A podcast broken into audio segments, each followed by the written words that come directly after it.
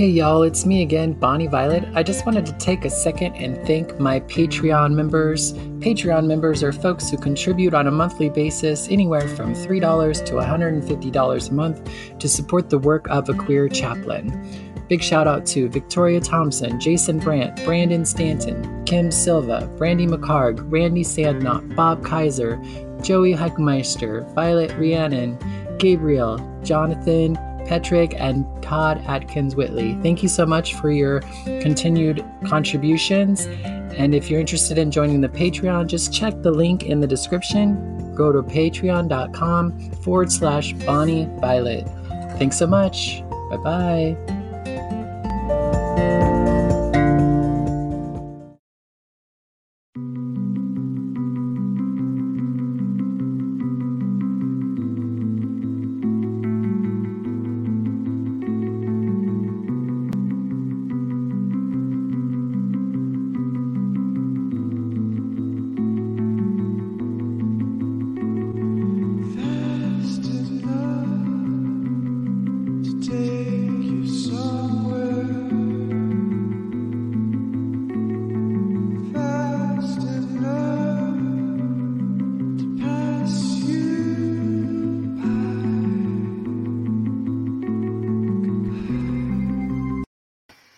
Good morning, Lacers. Bonnie Violet here, a queer chaplain. I'm doing my daily live. Today is number 10 of Lacing Your Narrative with the Spiritual Thread. This week we are thinking on the thought when did your understanding of religion or spirituality change? Um, and today I figured I would talk a little bit about. Yesterday I was sharing in the last couple days, I was kind of thinking and just kind of looking at how religion, kind of the process of leaving religion and losing religion, and how traumatic and challenging that was. If I, I thought maybe, well, I wonder if I would have been better off just not even been introduced to religion to begin with. Like, would have I been better to not have to go through that? Trauma or that loss. But I would say, in losing my religion, if you will, um, a lot of really great things came from it. Um, I think that I was able to, well, one, I had to, I had to, um, I had to find new things to do and new places to go and people to hang out with, which I think was a really good thing for me. Um, I had always been a very uptight, um, kind of like goody two shoes, Mr. Perfect, like really just always wanted to. I was really into the the Christianity and the belief in the religion or the idea of being like doing everything right. And in doing everything right, nothing could be fun. Um, and it's like a very general statement, but I would say for the most part, I was pretty uptight, um, especially in certain situations and scenarios. If I was with really close friends, I could loosen up a little bit. Um, but for the most part, I was so stuck in being in some certain certain role or being some certain way that I don't think I really let myself just be. Um, when I had to leave or when I left religion, you know, that's for me when, you know, because of the HIV diagnosis and everything that was so intense, you know, was a lot for me to to I guess deal with. Um, I had it felt extreme loss. Like I was scared of dying, but I was also like I was going to be like I don't know. I just worked so hard and did all these sorts of things so that I could kind of go on and be something more for myself and for my family. Because for whatever reason, I seem to have a little bit more opportunity and a little bit more of a trajectory to where potentially I could maybe get us out of poverty or I always wanted to be an architect and I always wanted to build my parents a home one day because we grew up in trailers and um and it really seemed like I could have done that.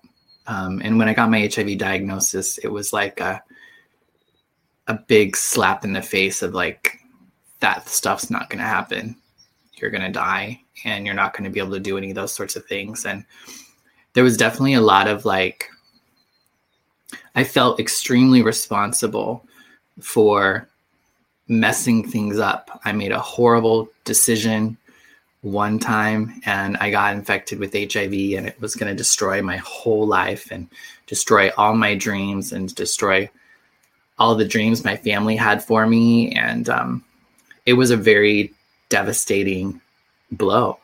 Um, and it was a really hard thing for me to really handle. And then when religion, the church wasn't a place I could land in and be held in anymore, um, I had to turn to something else and I turned to drugs um, and alcohol almost immediately. Um, and I would say it was, in a lot of ways, my saving grace. Um, it allowed me to loosen up a little bit. It allowed me to be social. It allowed me to just be with, like, just be in the world a little bit more. Bobby Friday says, damaged good mentality for me. Yeah.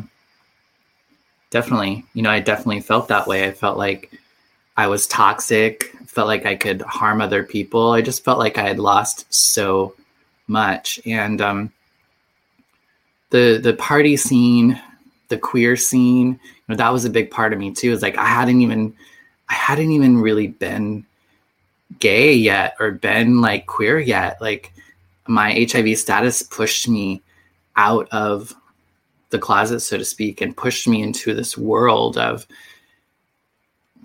that I didn't know, you know, and it was a world that was supposed to be like fun and and uh, lots of sex, maybe, or just like not even that, but you know, those were like the ideas. But you know, I'd never really explored. I'd never dated. I'd never really found love or you know things like that. So, um, and with having HIV, I just felt like yeah, I was damaged goods and I was I didn't have anything to offer and nobody would want to be with me. And if they were with me, I would harm them or I would kill them, you know? And um that was a lot. It's a lot for me to kind of um grapple with. And so drinking, drugs in particular, like ecstasy, were all things that helped me feel good and help me be okay with the failure the loss of life that um, I saw coming, and just the the loss of the dreams and all that. And um, I was trying to find a way to be like okay with this idea of being introduced to religion that eventually harmed me um, at a younger age, um, especially if I'm not necessarily with it today.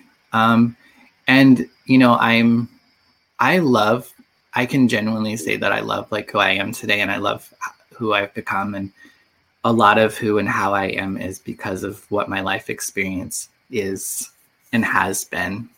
Um, and for whatever reason, it's unfolded in a way that um,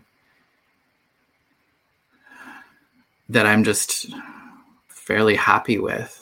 Um, really happy with overall. Um, do I? Yeah, I just don't think it does me a lot of a lot of good to kind of like focus on if things would have been different um, because they weren't, and that's okay. Um, but I think if I would have maybe stayed in church, in religion, found a way to stay there, I wonder how happy I would have been, or how much life I would have experienced and how like I just would have missed out on so much. I think so many different people, different experiences. I mean, I'm just trying to think of if like if I just stayed in my religion my whole life, what that would look like. And I'd be very discontent. I probably would be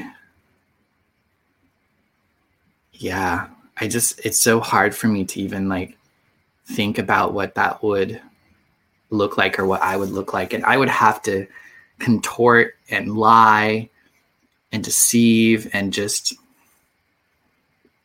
I would have to be so like anti myself to be in a religion in the way that I had saw it back at that time. And that's not to say that I couldn't be in religion differently now and be authentic and bring all of who I am and um, live honestly. Um, so that's kind of where I'm at, like in thinking of like how can I um, I don't know. It's so weird too because I feel like, yeah, it just doesn't do me any good really to focus on what if things were different.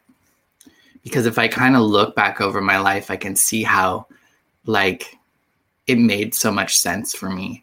Me probably growing in church, growing up in church and spending a lot of time in church in my youth probably allowed me to not explore and expand and express myself in ways that could have been dangerous or harmful for me back home you know? And because of that i then was able to get to um, arizona. And even honestly like me getting hiv um, caused me to i mean i've traveled all over the country and i've spoken on college campuses like you know Duke University and all over the country. And I've been in magazines and on television and in documentaries. And I've done all these sorts of things. And a lot of that was centered around my HIV status. Um, and and doing those things are like fluff or whatever, but there's experience that happens with that that I don't know that a little you know trailer house kid um, would have had that opportunity otherwise. You know, um, I think those are ways for me to kind of look at the the brighter spots of my life experience you know? I have been able to travel around the country. I've been able to live in different cities. I've been able to meet so many different people of so much different experience than my own. And um, that has allowed me to see the world a lot differently and in a world a world that it's hard to see because it's kind of like it's there's a lot of not great things about the world that I can see now that I didn't see before. But I would much rather see that than be ignorant or naive or blind to to seeing the, the full truth of what the world is. And in that truth and in that diversity and that messiness, if you will, that um, um, there's so much more beauty, there's so much more hope, and to some degree, there's so much more urgency and a need to to find ways to be with with one another better, all people.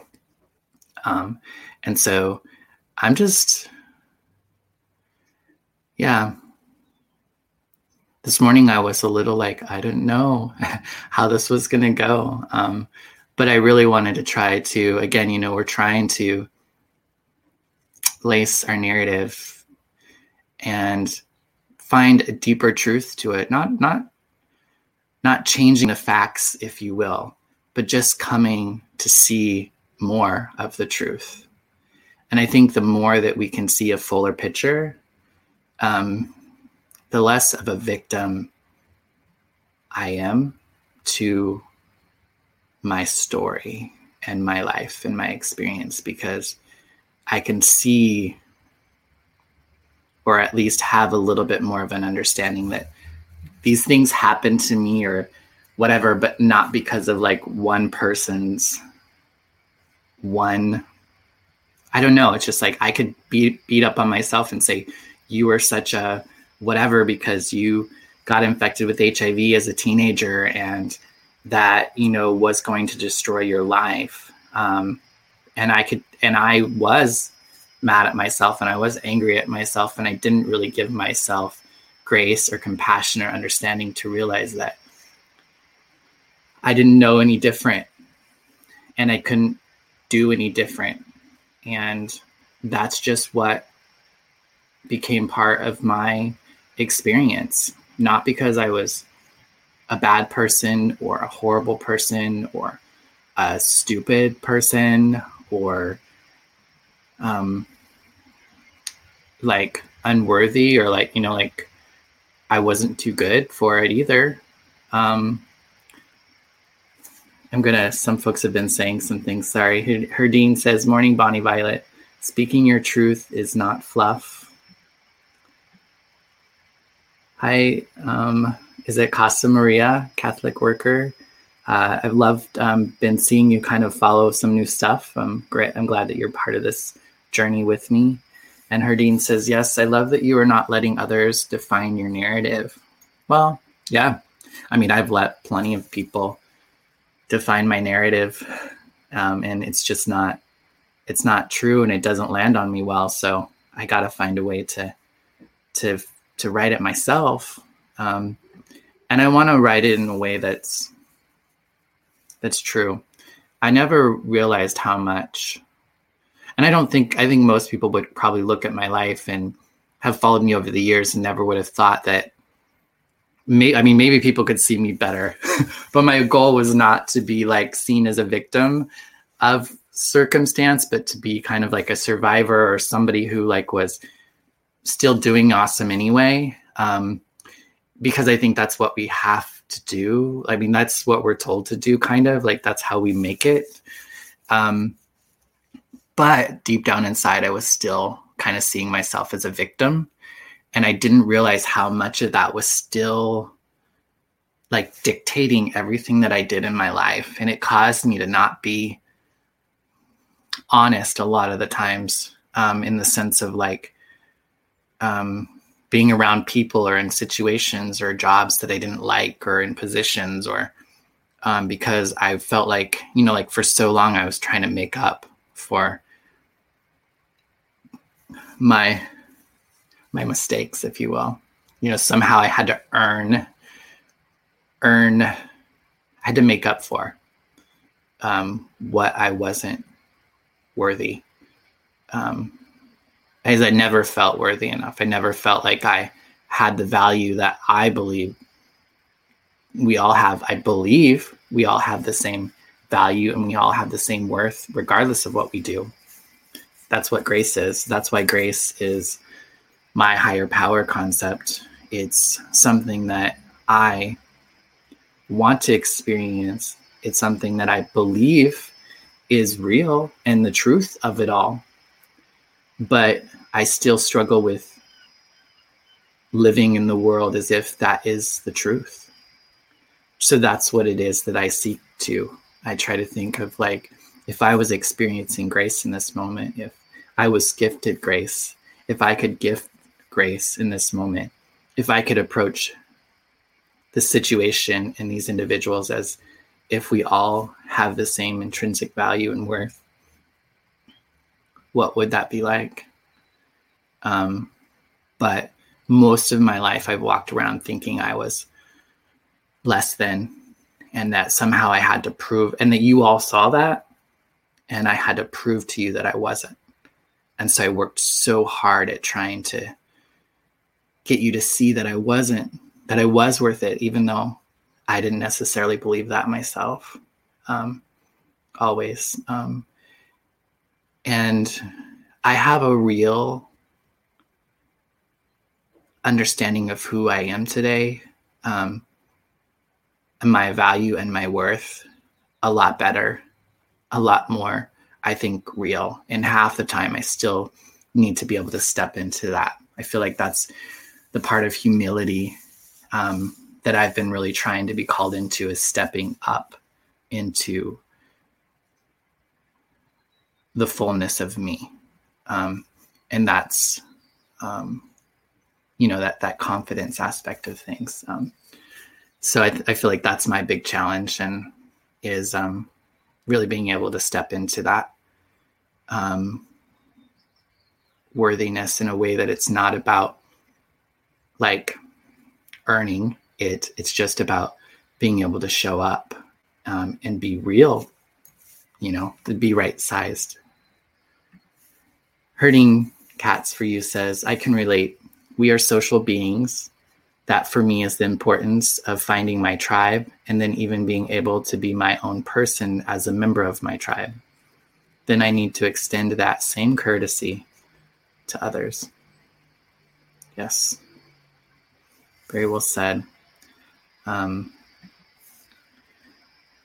well, thank you, everyone. I've went a little longer than I normally like to do in these mornings, um, but um, hopefully, um, uh, you all are enjoying your journey as well, or enjoying this journey of uh, looking at your narrative and lacing it with a spiritual thread, um, or maybe even re exploring or looking back on um, what your narrative is and what story you tell yourself and what story you tell others about yourself. Hi, Juan Pablo. You're welcome and thank you. Um, I will be back tomorrow at 9 a.m. Pacific Standard Time. Um, if you want to join the workshop series and you haven't been a part of yet, feel free just to check out the links in the description. Um, you can also direct message me if you want to um, uh, connect with me if you want to share. Um, I did reach uh, hear from Herding Cats for you, um, and we are going to be um, working on having Herding share some things with you all as well. So if you have something you want to share or uh, just join in in with me, I would really love that. So just reach out to me. Um, you're welcome as well, um, Herding Cats, and um, you all have uh, a blessed blessed rest of your day. Take care.